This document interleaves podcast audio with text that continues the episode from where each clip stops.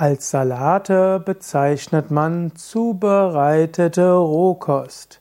Im engeren Sinne ist Salat Blattsalat und dann gibt es grüner Salat, Endiviensalat, romanischer Salat und andere. Aber im Grunde genommen, im weiteren Sinne bezeichnet man jede Form von zubereitete Rohkost als Salat. So gibt es Möhrensalat, Gurkensalat, Tomatensalat und so weiter. Gut, manchmal kann man auch gekochte Sachen als Salate bezeichnen, wenn sie eben kalt serviert werden. So gibt es zum Beispiel Couscous als Salat und es gibt Kartoffelsalat und so weiter.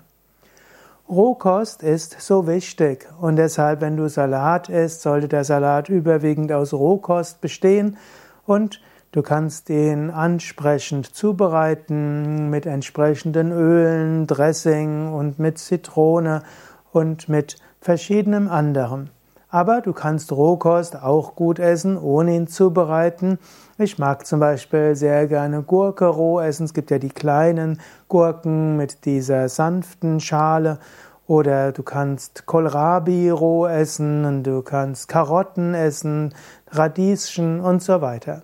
Nimm die Rohkost nicht immer notwendigerweise als Salate zu dir, sondern manchmal ist die Rohkost einfach roh.